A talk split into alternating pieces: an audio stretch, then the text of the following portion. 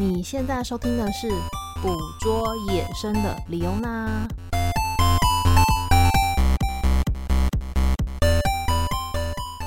大家好，我是李欧娜，我是阿亮。哎，我们今天是第二季的第二集，耶，依然是远端录音。那我们还是一样，就是三级警戒没有解除，但是我们这集一样是要讲好家民宿，在苗栗的好家民宿，没错。二房了耶！我们这集，对，我们这集是二房，所以一个地方可以让我二房，其实表示他我对他的态度是肯定的。那我们第一次去的时候是在冬天，去年的冬天呢、啊。然后这次我们去的时候呢，就是在所谓的春天的时候了。耶！春天就是一个百花齐放的好日子。对，但是呢，呃，先跟大家讲一下好了，就是嗯。我们录自己的时候，其实三级警戒还没有解除。嗯，对，所以呢，整个疫情其实状况并不是我个人认为啊，并没有到很稳定的一个状态。所以，我们录这集节目只是单纯分享我们去这边的经验，我们并没有鼓励大家在疫情不稳定的时候还跑出去。对，大家还是自己在家里多好多满。对，等到疫情明朗之后再再行出游。那另外一点呢，就是呢，嗯，我觉得我要先说，就是我觉得，我觉得我等下录音你会录到，就是忘记我要讲这件很重要的事情。对，因为大家知道是这地方让我二访，一定有非常重要的一个原因在面，呃，原因在里面，就是一些正面的评价，我对他是算是肯定的这样子。那我觉得就是这个主人，就是好家民宿的主人，他已经很。也算是蛮用心在维持这边的环境，所以如果你今天之后啦，之后你想要去这个地方的话，请大家遵守一下，就是这边民宿主人的一些规定，比如说最简单的，不要抽烟，这边禁烟，嗯，对，然后你也不要把烟蒂丢在地上，因为其实我们有看到，呃，就是有其他组客人呐，就真的就是乱丢烟蒂，其实就有点。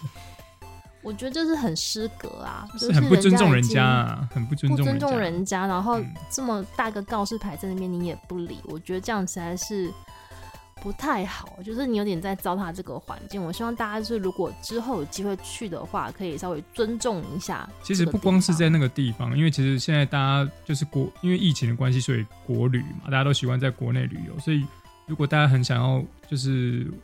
帮国内的旅游做整体的提品质或者提升的话，其实也是有赖大家的国民素养。到哪里都是一样的，所以这件事情很重要，我一定要在一开始就跟大家讲，因为我觉得我一定要等一下你会忘记，因为我们今天这集的资讯量有点大，资讯量太过庞大，讲着讲着就走偏了，有可能我等下可能就是一定会走偏，而且我们这集其实就是因为春天嘛，然后我其实有录到蛮。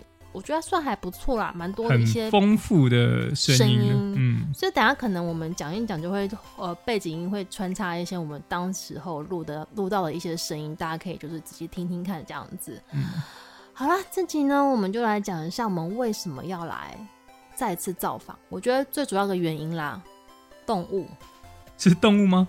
不是，还是是是只有动物还是只有食还是食物？你老实说，究极能选择动物或者是食物？我觉得根据我的我的职业道德，我我选择动物。选动物就是你不是一开始被他们的那个早餐的生菜收买了吗？完全性的收买。生菜的确是让我呃非常吸引我的一个点，但是最主要还是因为动物啦，因为那边的环境就是嗯，因为我们那时候不是冬天去吗？嗯。然后冬天那边就会已经遇到一些动物，而且按照我觉得最重要的是按照民宿主人的一些说法，那让我觉得说动物是很安心可以经过这个地方的，所以我就在想说，那是不是天气好的时候，我们遇到他们的几率又更大了一些？的确啦，因为冬天感觉上就是动物比较不会那么重、那么频繁的出现，看到他们的机会也比较低一点点。嗯对，我觉得春天或夏天可能会更丰富一点啦，所以我们就决定这个时候造访。但是说这个时候造访有一部分也是因为阿亮的原因。对，那因为我们二访说在春季啊，那三月的时候，主要是因为要帮我妈庆生。嗯，因为去年第一次来的时候，我就觉得说，哎，这个农庄啊，它非常适合我爸妈。因为第一个，因为第一个我妈她喜欢植物，然后那种踏青的行程她也 OK。那我爸就是从小就带我去赏鸟、拍鸟的啊。然后他们两个都很喜欢看日剧。哦，我爸还会说日文，因为他之前工作的关系，他有接待日本的顾问，所以，所以我觉得他很适合这间农庄。然后这间农庄，它第一个又是讲求环境友善嘛，第二个就是它很有日式风味，而且很精致。为为什么会有日式风味？主要是因为他的他是台日夫妇一起合开的。虽然是说是乡下的农庄啊，但它其实是很干净雅致的。第一个就是它是一个环境友善，然后呢，它有点日式氛围，然后它生菜很好吃，所以构成了我们二房的意愿这样子。但是这次带长辈，所以我们其实就是有点。呃，比较 chill 一点点，就是在农庄附近走走散步啊，然后就是喝咖啡聊天啊，放松的行程啊。因为上次来冬天我们来，其实只是算是单纯的住，就有点像是就是真的在那边过夜，除了夜观之外，白天其实没有在那里活动。那这次感觉上就是有点蹲点的感觉了，就是反正整天就是在农庄这附近绕来绕去这样子。简单介绍一下好好家农庄好了。就是上期我们其实有提过，但这次我觉得还是要稍微跟大家讲一下这个背景。就是他是台日夫妻经营的民宿，然后太太是飘飘，是台湾人，然后先生伊动桑是日本人。他跟太太的爸妈就是豆讲卡讲，还有两个小朋友，三代同堂在一起生活。然后这间民宿是在苗栗三义龙腾断桥附近。三层楼的建筑，然后它前面有一个种季节时蔬的快乐农场花圃，然后右边有一个小山坡种了咖啡跟果树，然后左边有一个泥土小路可以通到西边，一个小小的水池这样子。那个水池他们是要来就是富裕所谓的萤火虫，哎、欸，生态池啦，一样是下午去 check in，对差不多两三点的时候 check in 的。嗯，对。然后我们上次去的时候，我记得我上一集讲说，我们去的时候，我感觉到一进去那边磁场就不一样。然后这次我们春天去呢，我就跟你讲，磁场又更不一样，磁场变得更好了呢。我们一样也是当天下午两三点就是去 check in，、嗯、我们也是说去春天去嘛，所以那时候第一件事情就是往天空看，天空很蓝。然后呢，东西变多了，欸、你的飞蚊症变多。我们一去的时候呢，就是有猛禽在天空上盘旋，那通常飘来飘去。对，那通常容易在台湾天空上出现的就是大冠鸠。嗯，我们一去的时候就发现有三只大冠鸠在那边盘旋，而且它是边飞边叫，所以其实都有看到，就是你你很难不发现它啦。对，就存就存在感其实还蛮高的，你知道吗？然后那时候一开始，我记得我们是先看到三只大冠鷲，嗯，然后没过多久就发现有一只比较小的，然后我一开始还以为就是说，哦，这是个 family 的概念嘛，就是好温馨的一个画面哦。嗯、后来阿亮说不是，那只是什么？蜂鹰啊，那是我爸好像有拍到一只蜂鹰啊，所以那，那时候我是没有注意到，哎，它其实是三只大冠鸠加一只蜂鹰，嗯嗯，对，我就哦。其实一来就被猛禽迎宾哎，被猛禽包围，欸、而且是刷三只哎，很少看到一次三只大冠就飞出来了。然后被猛禽迎宾之后，心情就很好。然后我们去到这边也是第二次了，所以其实民宿主人很能了解我们来这边的目的是什么，嗯，所以他会带领我们去一些对的道路上面，其实就是去。呃，跟跟我们分享一下，说这段期间其实，比如说好，最最常经过这边可能就是穿山甲。那穿山甲它可能有些旧的洞，有些有有可能会有新的洞出现，然后就带领我们去那个所谓的咖啡园那边。嗯、那的确那边的确有一些洞就是是旧的。有一些真的是新的冒出来的洞，就很好奇。嗯，其实我记得我们上次就是因为知道说这个地方有穿山甲，那我们就想要对我去做一些功课，对，有多点了解。嗯、然后那时候刚好就是那叫什么 Clubhouse 嘛，对，Clubhouse 刚开始的时候，就是对。然后我们就是去抢一席，就去旁听这样子。然后是哪个单位啊？忘记，我记得好像是就是很多兽医在里面，有些兽医，然后还有一些是。就是野生动物的一些调查单位啦，反正就里面有很多业界的高手们在里面，就是跟我们这种小菜鸡是不一样的。然后就他们就在讨论穿山甲，嗯，然后其其中他们就有人提到说，他可以用闻味道的方式来判断穿山甲的洞有没有在使用。就是其实穿山甲的洞有两种，就是一种是它居住用的，一种是它觅食用的。嗯，它通常居住用的东居住用的洞，它因为会留下穿山甲，它常穿山甲身上味道很重，所以你居住用的洞，它就是会残留它的味道，会有一股蛮蛮重的味道。其实我不知道它什么味道，反正就是它会有个味道在。所以好像有人说，就是用可以用去闻。这个洞有没有洞口有没有什么味道去判断？如果这个洞里面这样子，如果这个洞有很重的味道，表示这是他的居住的洞吗？哎、欸，就有在使用，或者是他居住在使用。对，就是哈密瓜有个哈味嘛，就穿山甲应该就有个川味。好，总而言之，就是我们就是听完这堂课之后，我们就得到这样的讯息，就是好，我们要应用在我们日常生活当中。对对对。所以呢，这次我们去那个跟他们主人去找那个洞的时候啊，我们就去闻了一下，我们就把我们就降低我们的姿态，就尽量跟大尽量的跟大地结合在一起，接地气。嗯，我们就把我那个鼻子就凑到那个洞里面，很认真的去闻，就不闻还好。一闻我真的吓一跳，因为像那个民宿主，那是阿公吧，欸、阿公跟阿亮的爸爸都说他们有闻到一个特殊的味道，啊、就我闻不到。欸欸。对，很奇怪，就是他们都有闻到，他说他有点刺鼻的味道，有点他他是好像说好像酸酸的味道还是什么东西吧，但李欧娜没有闻到。然后我想说，哎、欸，那我也来闻闻看，我也没闻到。白天白天也有可能，都是夜行性，它是夜行性，对啊，但是。判断它有没有在用那个洞，嗯，用什么呢？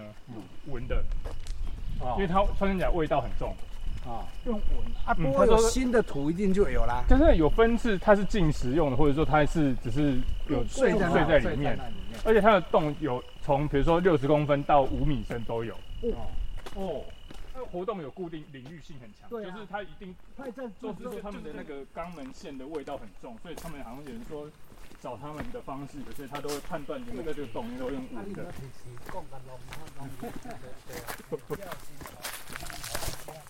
我们看味道。这个这个土星的很多，掉的都是。哦。有吗？有，真的有啊。嗯。有味道吗？我闻得闻得到。我闻看。哎，这这蚂蚁的排泄物。啊、没有，没有味道，说土的味道。没有，有有有有不太一样的，没没有看过它排泄物。真的讲排泄物几乎看不到，它会把它盖起来。真的、哦？嗯啊，这这个几里里面，而且一堆啊。另外一个说法是说它会排泄在水里面。水。对。那水就是下。对，就底下。闻、嗯、到土的味道哎。有啊。这个都是最新的。好吗？它一点料都怕苦啊！除了除了那个那个土的味道，它里土的味道里面有有有有那个刺刺刺刺的味道，对，你你会觉得反正不不舒服的味道了。对，啊，我闻得很舒服，反正就是这样子。但是没关系呢，就是一样。我们今天就是也是绕一圈。那这次来的话，我觉得整个景色就是完全的。不太一样了，很热闹，我应该是说很热闹，因为那时候春天来的时候，百花齐放，哎，就真的到处都在开花，而且很香。对，会有香气，这地方有很浓郁的一个，好香，哎，就是你不管走到哪里都会有香味，白花香的味道。然后作物的颜色我渐渐的看到了，就是之前冬天去的时候看不太到，只看到菜的颜色。但这次呢，我看到现在比较多那个果树的鲜艳的颜色，那个水果的颜色，嗯、比如说树葡萄。哦，对对对对，一颗一颗结结果结蛮蛮。然后那时候草莓正在 ready 当中，它还没有好，它在 ready 当中。嗯、那你知道那种水果一出来啊，鸟就会跟着出来，是超多的。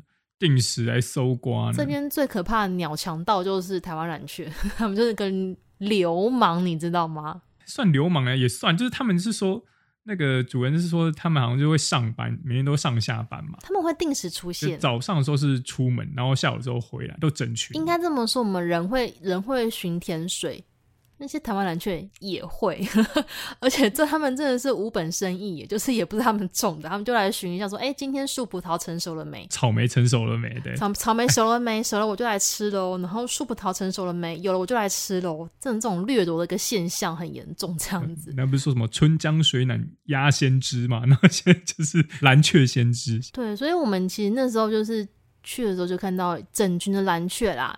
不止早上，下午的时候就会看到整群蓝雀会出出现在那边飞来飞去的，一次大概有几只啊？哦，十几只哦，十几只吧，整群整群的啊，那灯尾丁啊，灯尾丁都像那样，长尾山娘、长尾整整群的。嗯，对。然后另外一件事情就是呢，嗯，这个声音是我在，应，应该说台湾蓝雀啦，台湾蓝雀其实我们在冬天的时候有看到几只，我们上次还是有有看到，有有也是有啊，它固定的，也是有，它固定的嘛，冬天都有在。它是个常设展，它是个常设展概念，它基本驻足在那边对。但是有个动物呢，就是我和我还蛮呃，也不能说惊艳，就是我没有想到会听到它的声音。但是可能有些人听它的声音听了很多年了，就是所谓的竹鸡。嗯。去年来好像也有听到，但没有那么热闹的感觉。冬天啊，它在很远很远的地方，远方的山头，就是我可能就是录到已经就是。我不觉得他是主机声，太远了，太远了，你知道吗？背景音，背景音，很远的背景音。但这次呢，他们超级吵闹的耶，他们是整群。哦，这一次感觉上就是坐在摇滚区了。我们这次在这边住了住了几天呐？啊？一个晚上啊。两天一夜啊！我下午有看到足迹的身影。早上我们隔天一早起起床的时候，我看到足迹出门的样子。他那个 schedule 完全被我掌握住，嗯、你知道吗？看到他完整的一个作息这样。上班族哎、欸。但足迹呢？其实我第一次看到足迹是在应该在福山哎，福山吧？你第一次看到应该在福山吧？对，在福山。我不知道大家对竹鸡了解是多少，但我们讲一下竹鸡长什么样子好了。竹鸡也是台湾特有种、欸，它是它大概就三十公分大左右。你你把它想，它其实就跟鸡就差不多啊，只是说它的头到胸部是灰蓝色的，嗯、然后它腹部是有点黄褐色，然后有点点栗红色的斑点。一般你在平地或是中低海拔树林的边缘，或是那种。灌丛草丛都会整群的活动，嗯，它整群的哦，嗯，哎、欸、啊，最大特色就很吵，很吵，然后就是那种鸡狗怪的声音，你听到鸡狗乖、鸡狗乖、鸡狗乖、鸡狗乖这种很爆炸疯狂的吵闹声，就是他们的声音，对，声量很高，常听到他的声音，可是你不容易看到他本人，你就听到整群在叫，然后一只都看不到，算是鸟界的嘴炮王。对，其实我后来就是在一些山上路过，就是去走一些山的时候啊。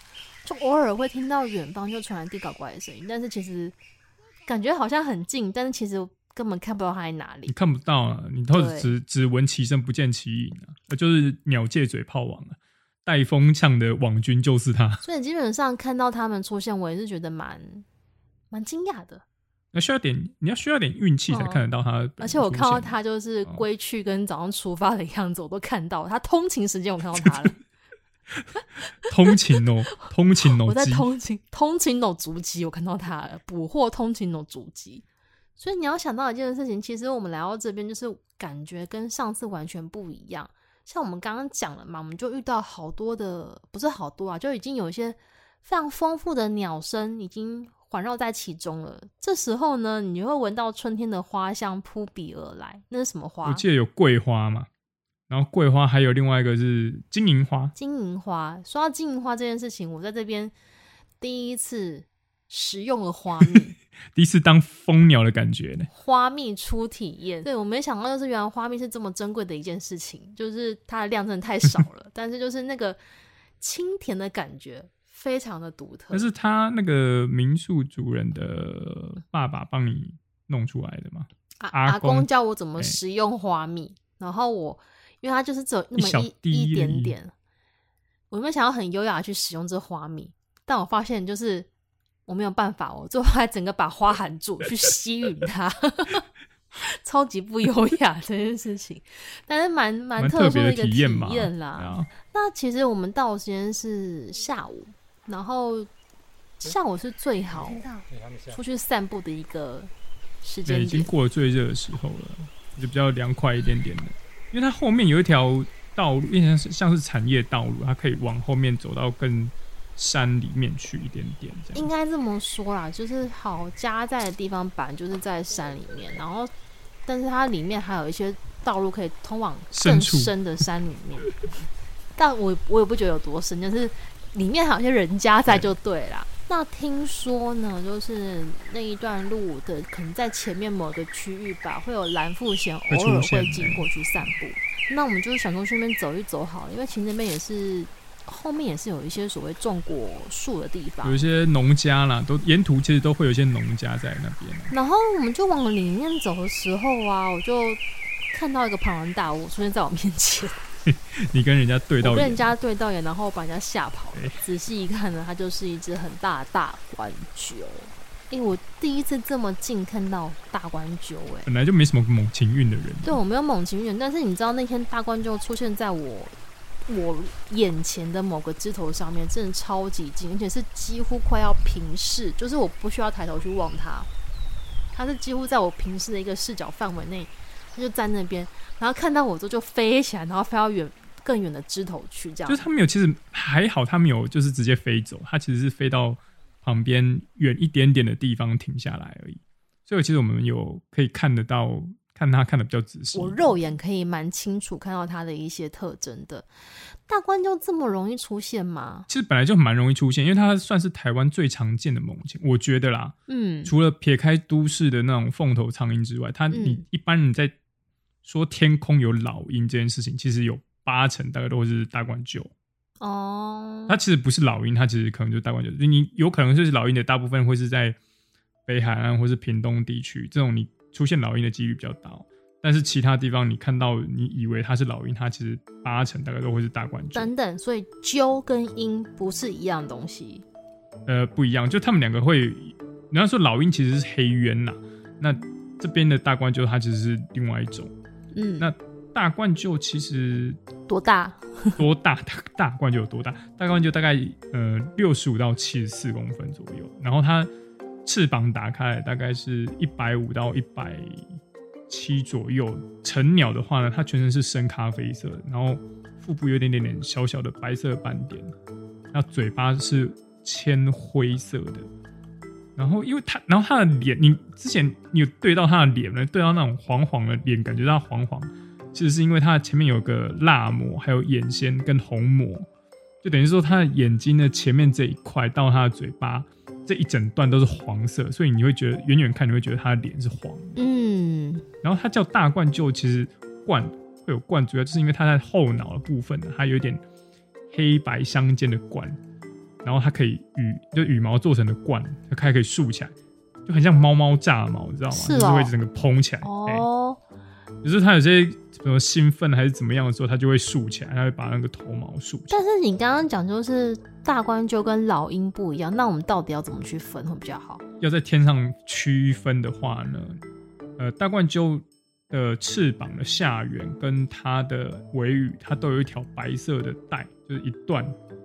所以你有看到白色的翼带这种的，它就是会是它就是大冠鷲。那、啊、如果整个都黑黑的，那就是黑鸢，就是老鹰。然后黑鸢的话，它还有一个特征是像鱼尾巴，尾巴像鱼尾巴一样是往内凹的。哦。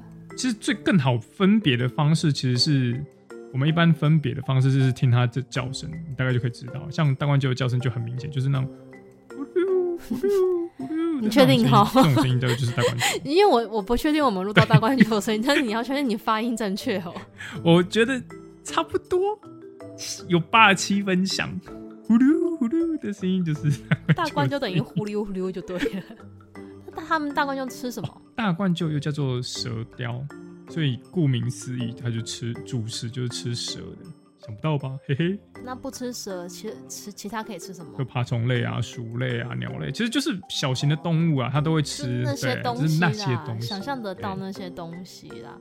走一走啊，其实呃，会陆陆续续听到一些鸟的声音。很多啊，倒是就是那种浅山地区会出现鸟，大部分都有出现。对，如果你有你将来去这个地方有兴趣的话，你们可以再帮帮我们走远一点好吗？因为我们前面没有到，没有过去。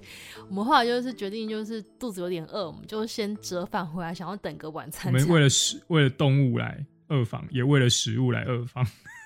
因为上次就吃了他们的那个生菜之后，我真的觉得早餐呢、啊，他们早餐给我们的生菜沙拉，嗯，觉得还真的蛮不错的，优质、啊、的菜菜。所以呢，这次我们就订了晚餐。那晚餐的部分呢，基本上就是火锅。哦，超赞的火锅嘞哦！我觉得他们火锅特殊的地方就在于说，它提供了相当丰富的叶菜类。各种奇妙蔬菜吧，我觉得那种蔬菜也不是很常见的火锅菜耶、嗯。我觉得就是如果你今天是一个很喜欢，你可能是个养生的人，或是你喜欢食用蔬菜的话，这边的餐点可能会还蛮适合你的胃口。我们几乎把所有的菜都吃完，然后吃完之后，最后他还有遵循那种日本火锅的那种料理的传统方式，最后还煮了杂炊耶。我觉得这超赞的。就这一餐吃起来呢，第一个我觉得它不会像我们在外面吃的火锅一样非常的重口味。嗯，就是从它的汤跟它的那个食材融合在一起，你就是吃得出食材的新鲜跟原味。所以这一餐吃起来其实是没有负担的，就是让好的食材去。完整发挥出来。我一直想说我要怎么去形容这些食物，但是我实在想不到任何华丽的词藻去形容。但是就是两个字：舒服。然后再加两个字好了，好吃。所以就是好吃加舒服呢，再加三个字好了，没有负担。就大概就是我对于这个餐点的。评价，你不要看我好像就是讲的很稀松平常，越简单的东西越难做，好不好？对于我这种尝试外食的人而言啊，这一餐我真的是觉得是难得可贵的初衷，应该说是初衷吧。返璞归真的感觉吗？我觉得你来吃，你就会懂了。就是如果你今天是非常喜欢蔬菜类的人，你来吃，你真的就会懂。那除了吃东西之外呢？我觉得不只是吃东西，我像我第一集讲的嘛。嗯，这边是民宿，然后他给我的感觉说，是我来这边当来这个家当他们的客人，嗯，所以呢，我们在吃晚餐的时候，并不是只有我们在餐厅吃哦，嗯，而是他们也一起吃，他们他们家这一家人在旁边吃跟我们一样东西。所以你知道，这就是整个氛围是非常的融合的，然后会跟我们讲说这个菜是今天从哪里种的，哎，这个季节刚好今天有节瓜什么什么的，不只是餐点好吃，嗯、而是整个氛围都是让人家觉得舒服的，很 chill，就是这个意思，你懂吗？欸、好了，晚餐就大概是这种氛围就对了。那吃完晚餐之后呢？重头戏就要来了，我们就要去进行我们的小小夜间观察。这次不需要人家带，我们就自己去走一走就对。那你也知道，就是这个地方就这么大，你不是走左边、嗯、就是走右边，就走右边，你也去不到哪里。说实在话，向左走，向右走，就是这样子了。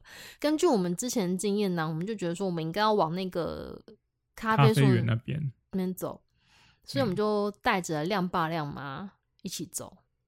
哎、嗯欸，结果就是走没几步路，果不其然遇到我们上次遇到的朋友，哎，是谁？是谁？是谁？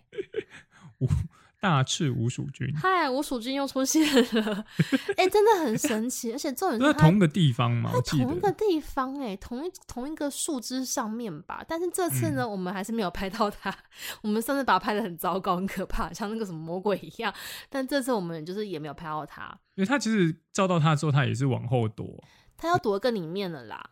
我们来介绍一下大赤鼯鼠好了，台湾特有亚种，哎，大概四十、嗯。大概四十五到五十公分的，尾长也有四十五到五十公分，呃，算蛮大只的啊，一点二公斤，全身大概是红褐色，然后有点点黑黑的，嗯、腹部是比较浅一点点那种土褐色，然后尾巴末端也黑一点点。鼯鼠就是所谓的飞鼠嘛，就是它会对有个皮膜，然后可以撑开飞 向你，不是飞啊，它其实有点像是滑翔啊，就是它滑翔，就是前肢延伸到后肢踝关节那里会有个皮膜。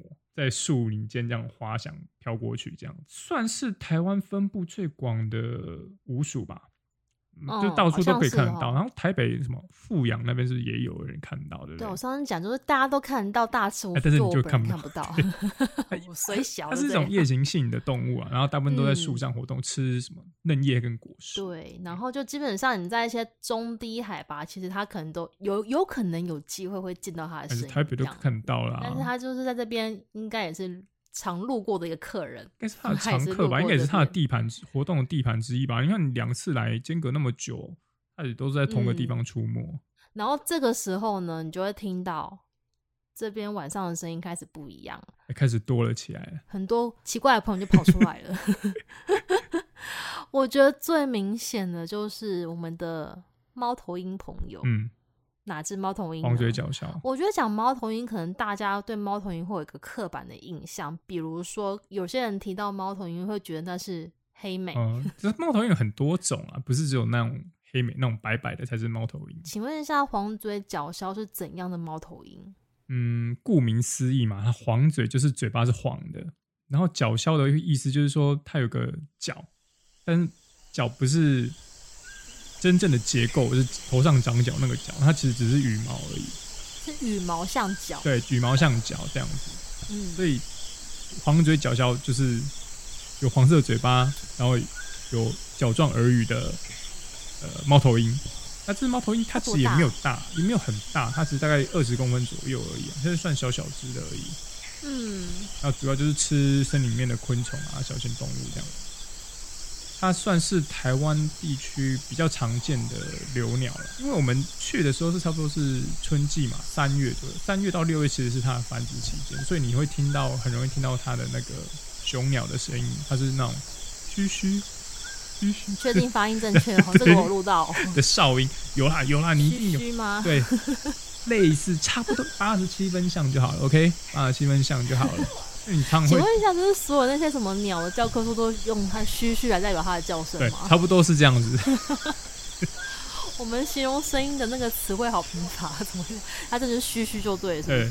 那它也是，嘘嘘因为它常常会在，好像会在地表上觅食，地表附近觅食，然后飞的速度也没有到多快，所以常常有时候会造成路杀，有一些路杀的一些问题啦。我去查了一下路杀社的去年的统计，大概有十六只。路杀，然后今年也有十一只的，但是呢，我在查跟另外一种嗯、呃，在都市里比较比较常见的菱角鸮，嗯，它其实算少了，菱角鸮的路杀的数量多更多。什么意思？去年呢？去年路杀社的统计是七十二只，七十二只哎，真假的？然后今年哦，今年也来到四十二只了，菱角鸮。数量来看的话，去年十六只入杀，今年就已经有十一只嘞，会太多啊？我说那个黄嘴角鸮，我觉得这是个问题啦。我我不知道它那个趋势到底是怎么样，到底是因为有更多开发呢，还是说它又更适应的什么样的环境？Anyway，我们没有办法确认说这个趋势到底是怎么走，但是呢，就是提醒大家，就是晚上开车的时候，请你注意一下，如果你是在一些郊区或是一些。嗯，感觉会有小动物出没的地方，请你尽量就是放慢车速，这样子养成习惯啦。我觉得这是一件好事啦，就是你养成个习惯，对大家都好。就是真的不要开快了，为了野生动物的安全。对，然后就是呢，像刚刚讲的嘛，黄嘴角鸮其实从我们入夜的时候就开始叫了，所以呢，我们就有听到声音，我们就要想要去找它在哪里，因为呢，我们听到的声音是很近的，嗯，到处。都有，而且就是整个晚上叫不停，不止一只。然后我们就走到那个小池子那边的时候啊，我印象很深刻，有个东西无声的飞了过来，因为我们那时候拿手电筒照到，是无声的飞了过来，而且很小，完全没有声音哦，就是是小只的。嗯。然后我才意识到说，哦。原来这飞过去的可能是黄嘴角鸮，它没有声音的飞过去，嗯、是哪只鸟？我觉得应该就是了。哪只鸟大半夜不睡觉，然后就是从你这边飞过去，那就是黄嘴角鸮，而且是。而且重点是它飞，它飞起来是真的就没有，完全一点声音都没有，完全没有拍翅的声音，什么都没有。呃，对，而且那个大小就是很符合阿亮刚刚讲的那个大小。嗯。所以基本上，我虽然没有拍到黄嘴角鸮，但是我那你有看到跟他又擦肩而过了，耶，太好了！可是我们之间缘分太好，跟猛禽就是这样子。总而言之，我们就是有听到蛮明显的黄嘴角鸮叫了一整个晚上，从我们吃早餐之前，呃，吃晚餐之前到吃晚餐之后，到我们入睡的时候，它都在叫。All night long，真的是它好亢奋哎，就是春天的，这是 荷尔蒙还是什么？不知道。总而言之，就是我们听到这些声音之后，其实我们还蛮开心的。但是因为据我们所知啊，这些动物都是出现在好家动物，大多数都是在晚上出没的，除了一只。我们下午到到那个民宿去 check in 的时候，阿公有讲到，他早上啊，嗯、好像是当天早上还是前天早上忘记了。当天早上是食蟹獴跑过来找他，哎，对，他去寻那个也是一样去寻甜水的时候，食蟹獴的时候吧，我觉得好像是寻后面，没有没有，好像在咖啡园更上面，更上面后面就是他的那个机房还是那边说，好像是在那边跑来跑去的样子。对，他其实不不一定会出现在那个路线上，他就是出现了，就是在那一带就对了。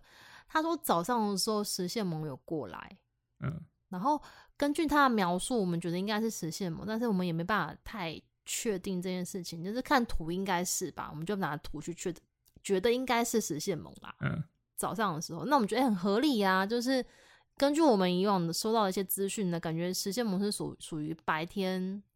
出没的一些动物嘛，而且环出没的环境也符合，因为它前面有一条小溪，有河流，嗯、然后我记得好像前面好像还有什么养养螃蟹的，但我不确定他有没有真的去吃螃蟹啊，我不确定这件事情啦。但是总而言之，有溪流，然后是有个动物可以走的坡道，感觉就是蛮适合的，就对了。嗯，所以呢，我们呃吃完晚餐之后啊，虽然有遇到飞鼠，然后也听到黄脚叫的声音，但是我们心里想，我们还是想要遇到一些哺乳类。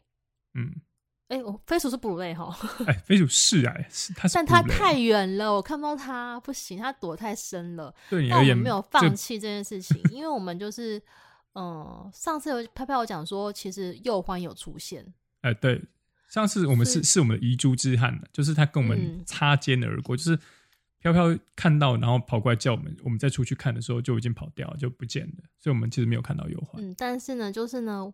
我们想说晚上我们就是要堵他，所以呢，我们晚上就是一样就跑出去开始啪啪照，就是慢慢的走，慢慢的晃，嗯、然后就顺便听一下这附近有什么声音啊等等的。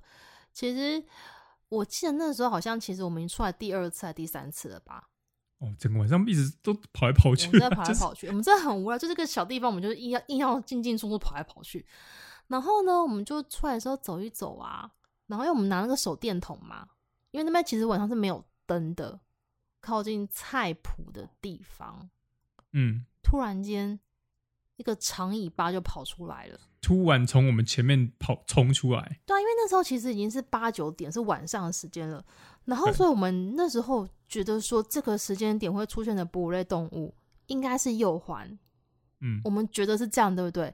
对。但我就很兴奋，说：“哎，你看，阿亮阿亮，鼬獾出现，鼬獾就是路过，鼬獾君路过，就路过，哎，他就是走出去，然后就到快越过马路，然后就消失了。对，然后可他手刀路过，你知道吗？就很快。但是我话就是 突然间就是停了一下，我想说，是鼬獾吗？我开始就怀疑这件事情，因为因为我们觉得好像那个体型对不太对，而且就是整个轮廓也不太也不太像。对，因为它毛很蓬松，感觉尾巴。然后我们先来讲鼬獾好了。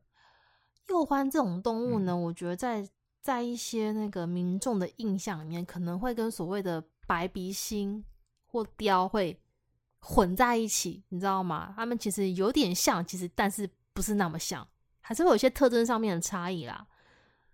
那鼬獾的话，它大小大概就是三十到四十公分。对，然后尾巴的话就是十三到二十三公分，就是我们查到资料这样写的。但是它的就是怎么讲会比较短小一点，就是肢体比较短，应该这么讲的话，就是四肢比较短。那它其实介于圆滑跟修长之间，我好难形容这种感觉。但是我觉得它基本上就是一种改良版的浣熊，大概就这样子。它就这个改良版的浣熊。我讲幼獾，你可能没什么印象，但是我觉得如果你我讲小浣熊的话，你可能会比较有印象，嗯、因为没有很少的商人用 logo 是用右环的，但浣熊很常用。不讨喜，没有那么讨喜吧？对，但是我觉得它跟白明星会很多人会搞混，主要是他们脸脸、上的特征脸很像了，因为白明星白黑白黑白的，白明星很容易理解，他的脸就是白鼻嘛，所以他可能就是像那个什么，你画那个鼻影。打亮也是玉玲珑，你讲这个好老 啊！有人知道这件事情吗？大家都知道吧？那有多老？你讲你讲这个超级老。铁狮玉玲珑，哎，应该说就是你那个女生那个化妆啊，你那个打亮的地鼻鼻叫什么打量鼻子鼻梁打量的地方画太过了，就是从从你的印堂到你的鼻子，你都画一条白色，你就是白鼻型。OK，但如果右欢的话不是，右欢它其实中间是有黑色的那个毛去分隔的啦，应该这么讲就对了。嗯，但是我们讲另外一个动物食蟹獴，食蟹獴叫中缩猫。然后我对它的第一印象就是，我觉得它的毛非常的蓬松。但是你知道，我讲动物的毛蓬松这件事情，很多人会下意识觉得说蓬松等于柔软，对不对？嗯。但是我觉得食蟹獴是蓬松又刚硬，它就变刺猬了耶。欸、对，很刺哎，感觉很刺。就是它的毛虽然是蓬松的，它看起来感觉好像是自有自然卷的特质。就是它有些可能需要做一些什么离子烫啊，还是什么缩毛矫正的感觉。很粗啊，应该是说比较粗吧，它它粗，对，尴尬。它粗这样子，它的颜色就是有点白灰白灰，然后它相较相较于幼獾的话，它又更大只了一点。它的体长大概是三十六到四十七公分。刚刚鼬獾是三十三到四十嘛，它比较大只一点点。然后尾巴也是，它尾巴可以到二十八公分。听它的名字可以知道，它专门吃螃蟹。它吃水产的。对，它会在有溪流地方出现啊，所以其实像釜山植物园很符合这样子的环境。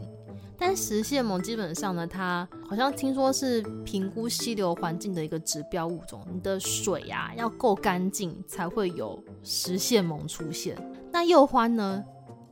鼬獾是凭借什么的物种呢？鼬獾是鼬獾狂犬病吗？鼬獾是凭借狂犬病的物种吗？那鼬獾好像就是台狂犬病的台湾主要的狂犬病的保保毒物种啊？狂犬病好像主要就是好发在鼬獾身上。好，所以我们刚刚讲的这两只动物呢，我们可以得到个总结，就是食蟹萌比鼬獾大只，它尾巴比较长，它看起来比较蓬松而坚强，哎，蓬松而刚硬啊。蓬松而刚硬，我这样形容它，它会不会恨我啊？蓬松而刚硬，然后我就再回想起来，就是呢，我们那天看到那一只，因为我们其实是匆匆撇过去，然后那只动物它走得非常快，但是我有印象，就是它尾巴很长，而且它看起来尾巴很硬。嗯，蓬松的尾巴，尾巴算蓬松，然后带点灰，带已经有带点一点点白色了。那时候光线不好，但是我看到一点白色在它的尾端，灰白，应该说灰白啊，在它的尾端。所以，我们后来想一想，就是那个体型、那个尾巴的长度啊，还有我们觉得好像不是鼬獾，是食蟹獴。但是我们又很 confuse 一点，就是说，食蟹獴这种动物不是所谓的日间性的动物吗？日行性啊。对，日行性的动物，为什么我们在八九点已经晚上的时候才看到？所以这点就有点奇怪。可是它那个。外形真的比较像食蟹，所以我们就想说，到底怎么一回事呢？春天让万物都变得掉吗？对，还是他真的很饿啊？他想要去吃点宵夜之类的，我不知道。Anyway，I don't know。所以那时候我们就想说，好，我们今天就是起码看到了一点点的实现梦，嗯，还有没有其他收获呢？所以我们再晚一点的时候，我们又再出去绕了一次。嗯，这次绕了之后收获可大的，我跟你讲。我们刚刚不是看到实现，我们，但是不是很确定吗？嗯，结果后来嘞。后来我们又看到右欢，右欢本人出现了，嗯，就是因为看到右欢本人，所以我们才更确定我们前一次看到的是石线萌。第一个，右欢跟石线萌，他们个性真的差很多。对，是这样更个性的，是不是？我先跟你讲，我们遇到食蟹獴君啊，食蟹獴君真的太害羞了，手刀走掉，手刀走掉。但是右幻军可能在这边时间比较长吧，我在猜，就是他就是这个这个地方老大，有点地痞的，有点痞痞的感觉。他其实看到我们，我们看到他，其实我们有拿手电筒，他完全没有怕的意思，嗯，熟门熟路，他老神在在看着我们，然后就是慢慢的找他的东西，然后熟门熟路就往那个小坡那个溪流的小坡下面走，走掉了。那其实我们没有去特别拍他，嗯，当下其实不拍他的原因有很多啦，然后主要是因为我看到他实在看到本人太兴奋了，我就不会想要去拍他。因为有时候其实你如果想要一直想要去拍照的话，你会错过一些亲眼目睹的时机，你知道吗？很难拿捏这种感觉啊，就是这到底是要拍还是要观察？就是有时候你去观察，反而会比较获得蛮多乐趣，就看到他做一些奇怪的事情。对啊，因为对我而言啦，其实不止在台湾这样子，其实我们在国外拍的时候，有时候我们也不是一定执着要在拍，拍。我们有时候宁可就是不拍他，然后看他来干嘛，还 蛮有趣的。哎、所以那时候凌晨的时候，我就发了我自己就发一个动态，因为我实在太太开心了，我就太开心，想要跟大家分享这一切。就是说我今天吃了好吃的晚餐，然后我遇到了石蟹獴，然后再更新跟大家更新一下，我又遇到了鼬獾君，大丰收哎、欸！你我今天总共遇到了是大丰收哎，三种哺乳类动物、欸，好爽哦你！我遇到了飞鼠，然后遇到了食蟹獴，然后又遇到了鼬獾。飞鼠跟鼬獾在这边已经是常客了，嗯、但是食蟹獴就倒让我有点讶异了。嗯，但其实一开始我我我原本是设定说，我一直就觉得说，它这个地方应该会有食蟹獴，因为这整个环境太就是的设定而言，感觉上就是很符合食蟹獴的人设。你知道，就从这一刻开始啊，嗯、我对苗栗完全改观。苗栗赞赞，苗栗对我而言再不是一个，再也不是一个遥远的国度。每每年都要来一次。虽然说这么讲好了啦，我觉得我们来苗栗，当然还是希望可以假装自己有机会可以遇到石虎，石虎大大本人。但是我觉得石虎实在是太难了，难了。我们可能遇到他的路标吧，比较有可能。就是我们看到很多小心石虎出没，但是我们遇不到，已经是我们遇不到啦。我们也没有强求遇到，但是我没有想到我这次会在苗栗遇到这么多的小型哺乳类动物，欸，真的算蛮丰收的哎。虽然都没有拍到啦，嗯、但是就是有目睹。我觉得啊，就是他们的小朋友其实也蛮 enjoy 这个环境的，因为其实你知道，就是我们除了晚上出来巡之外啊，其实我们下午跟隔天的白天呢，我们也是有出来走走，因为不只要。不只是晚上手又换，我们白天也想说可不可以遇到一些其他的东西，或是就算没遇到，听听声音也好啦。我们心里这样想的。然后我们就是要走走走走园区，想再多塞几圈的时候啊，那个小小朋友哥哥哥就跑出来带我们的路。那我发现一件事情，嗯，哥哥有非常好的技能，什么技能？他是足迹领导者，足迹领导者。就是说，哥哥带我走一走，然后就会有主主角突然间跑出来，就开始叫。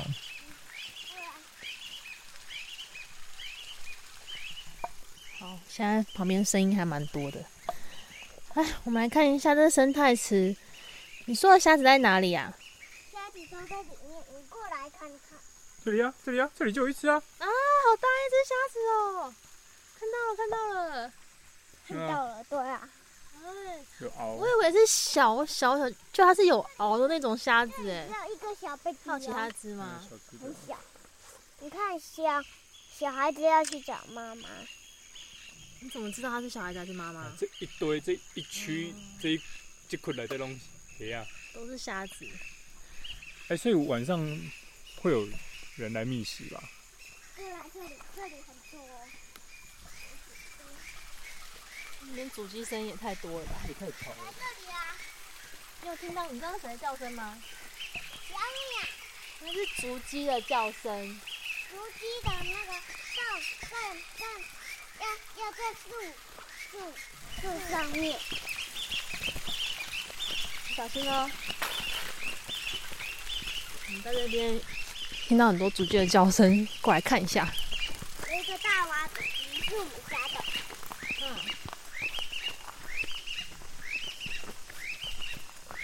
你们应该要走，要走回去了吧？对啊。等一下，我先看一下竹鸡在哪里。竹鸡？嗯。竹鸡地上啦，看到没？地上是竹鸡。哦，是竹鸡。对呀，竹鸡啊。我在挖竹鸡。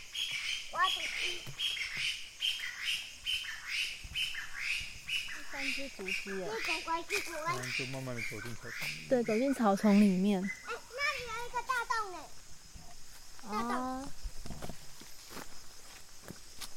那谁的家呢？不知道是鸟鸟的家还是穿山甲的家？走吧，上去吧。穿山甲就都住在那里而已。嗯，小心哦。住在两天。光是我们，我们去两天一夜，所以我们第一天晚上收获真的是超级丰富的。然后第二天其实也不遑多让，我们第二天也是一早就起来了嘛。本本来想说趁天还暗的时候，看还有没有机会去找到那个黄嘴角鸮啊。哎、欸，我必须要讲，我们我们不是说入睡之前还听到黄嘴九霄的声音吗？哎、我们记得好像我们早上凌晨起来，刚起来的时候，它还在叫。对啊，它就是 all all night long 啊。它真的是动力很强，它就是春呐。它真的是很会叫那种鸟哎。所以我们早上起来之后，其实呃，黄嘴小鷦还在叫，但是我们出门去拍的时候，天色已经开始亮了，所以它可能就走了，我们就没有遇到它。嗯、但是就算没遇到它，还是遇到一些新呃，不是新朋友，就是一些老百姓啦。取而代之的是其他鸟的叫声。好，第一个我就要讲，就是主鸡起床了。嗯，主鸡起床有个吵。他们从那个，他从旅馆出来，就是真的大肆喧哗的跑走，你知道吗？然后另外一个我觉得比较特别的就是紫啸东。紫啸东是台湾的特有种，全身大概是深蓝色、蓝黑色，然后大概有三十公分大，然后带一点点金属光泽，眼睛是红色的。我们早上其实没有看到它，我们是听到声音是知道是它的。啊，为什么知道它是它？是因为它的叫声很经典。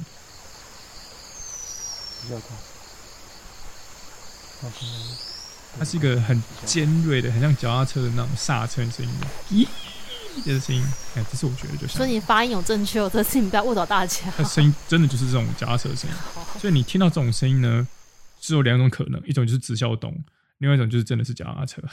你要负责这种言论。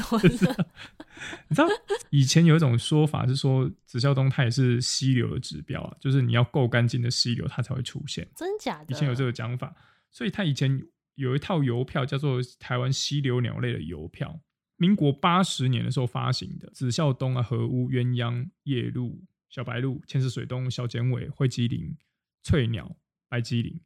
总共有十种鸟的邮票，那时候真的就是你要真的要在很干净的溪流才可以遇到它。我们除了遇到紫啸鶇之外啊，我很讶异在这边遇到了黑冠麻鹭。之前遇到黑冠麻鹭啊，我们都在台北的，你知道信义区或哪里呀、啊，有草皮上啊，市中心遇到黑冠麻鹭嘛，然后变成公园各大公园，然后大家就会拍一下说这什么鸟，然后上传到一些社群平台之类的。但是我没有想到我会在这边遇到黑冠马路。说那时候我看到黑冠马路出现在我面前的时候啊，我就跟阿亮讲说：“诶、欸，这边怎么有小黑？啊，怎么在这边？”然后就阿亮就回我说：“这、嗯、很正常啊，是因为这本来就是他该出现，这是他本来应该有的栖地，这是他原本的栖地一样。说等于说浅山是他原本应该要有的栖地，就是像这个我们在好家那边可能是他原生的一个环境，但后来因为你知道是各种。”时代变迁啊，人为破坏啊，就是跑到都市里面来找我们，跟我们一起玩了，大概就是这个样子。所以我在这边早上先遇到了紫霄东，然后又遇到了黑冠马路，还有就是早起的一些那个竹鸡们要飞走了，要跑走了。然后接下来我们听到另外一个声音，就是我遇到的另外一只鸟，我觉得很常见啦，红嘴黑鵯。顾名思义嘛，红嘴嘛，嘴巴跟脚是红的，黑鵯嘛，就全身都黑的。头上有一点点黑色的冠。关于它颜身上颜色由来，有一些有几种想法。一个最常听到就是布农族的衔火的圣鸟，这么了不起？对对对对，他帮布农族去衔火种，所以他的嘴巴和脚就是被火烤红了，然后身体被熏黑了，变变焦黑色的。但是我跟你讲，我今天成就达成了。什么东西？你知道我在台湾呢、啊？我在台湾其实很没有拍鸟运，不止没有拍猛禽运，我拍一些特殊的鸟，我都没有任何的运气。Oh. 我在台湾就什么都拍不好，嗯、我只能去国外拍，不好意思。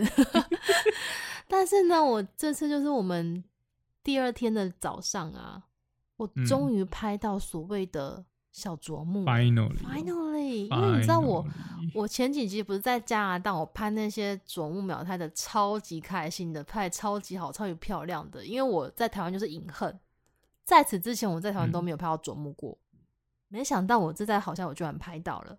我在哪里拍到了呢？我们先讲，我们早上起来不是先往那个池子那边遇到了所谓的紫啸东啊、黑冠马路啊、红嘴黑背啊，那边吵闹啊。那在左边地方，嗯，那一样，这地方就这么大。嗯、我去完左边之后，就只能去右边了。所以呢，我们就一样往右边走。然后往右边走呢，就是经过那些果树啊、咖啡树的地方，好像好，我记得还有蓝雀飞过来，但是他们也是看到我们就跑走了。有蓝雀，还有树雀啊，都有在远方那边嘎嘎嘎那边叫。哦，好像还有松鼠啦，松鼠也是蛮早起的啦，松鼠松鼠叼东西跑来跑去的。哦、但我就走走走，听到一个很就在搓东西的声音呢，我就抬头一看。它就是小啄木，它跟加拿大的啄木比起来呢，它就是颜色比较单纯一点，它就没有那个头顶的红色，它就是黑白相间的啄木。你就会看到这只小鸟呢，就很忙碌的在那个树枝上面东啄啄西啄啄。然后我就拍到它了，我觉得这是我今天这个早上就是最完美的一件事情，就是拍到小啄木。你成就解锁了，我可以拍的，我都已经拍的差不多了。但是石蟹萌跟幼花没拍到是另外一回事情啦。接下来呢，我们要进入我们最后的一个 ending 了，我们要离开这个民宿去去其他地方了。所以呢，我们要享用的是民宿的早餐。拿食物部分就是很丰盛的日式早餐。除了有一整盆的那种生菜，有酱菜啦，有什么焗烤节瓜，有蛋啊，有鱼啊，然后这种各种小菜，然后用很精致的小碟子帮你装起来，还有他们的饭，那个饭也很好吃。嗯，所以我们就享用了这一顿丰盛的日式早餐之后，我们就算是结束我们在好家的这次的行程了。嗯，总而言之呢，这个地方呢。我想要跟大家分享的原因，是因为我觉得它是我住过的一些旅宿业里面呐、啊，算是可以排到前几名的。我跟阿亮住过很便宜的旅宿，我们也住过很贵的旅宿，很。但很贵的旅宿其 实真的不见得是有很好的体验，然后也不会让我们留下太多的印象。唯一的印象就是花很多钱，住得很高级，就直接叫 ending 了就没了。我怕不会让我们再三回味。但相相较之下，像这种好家这种状况，是会让我们不断去回味那些在那边体验过的每件事情。总而言之呢，我想要跟大家推荐好家，我没有我没有做任何业配，我只是真心的。这样听起来是真的很像业配，对不对？这整集听起来是超像业配。因为我没有做业配，我没有做业配，我们就是真心的是觉得这地方还不错，然后推荐给对生物或是对环境嗯有兴趣的人。你想要。体验这样的住宿的感觉的话呢，或许可以来这边住一晚。但是我印印象中啦，它好像是不是只有开假日？我觉得是只有假日。如果你下次有去这边住的话，记得报我的名号，但不会发生任何事情。报你名号到底要干嘛？那下一集呢？我想一下，我们要去哪里？我们下一集要去哪里好？嗯，他大家吗？啊、好啦，我们下一集去打打架好，我们是很随性哎，想到想什么就就录什么这样子。这集节目大致上就是这样子。我想请大家跟我分享，如果你有住过类似的民宿，或是你非常推荐哪些地方的话，你可以就偷偷的 IG 私讯我，跟我讲一下，我可能把它列入我下次去的一个目标这样子。好啦，我是捕捉野生的李欧娜，我是阿亮，我们下次见喽，拜拜，拜拜。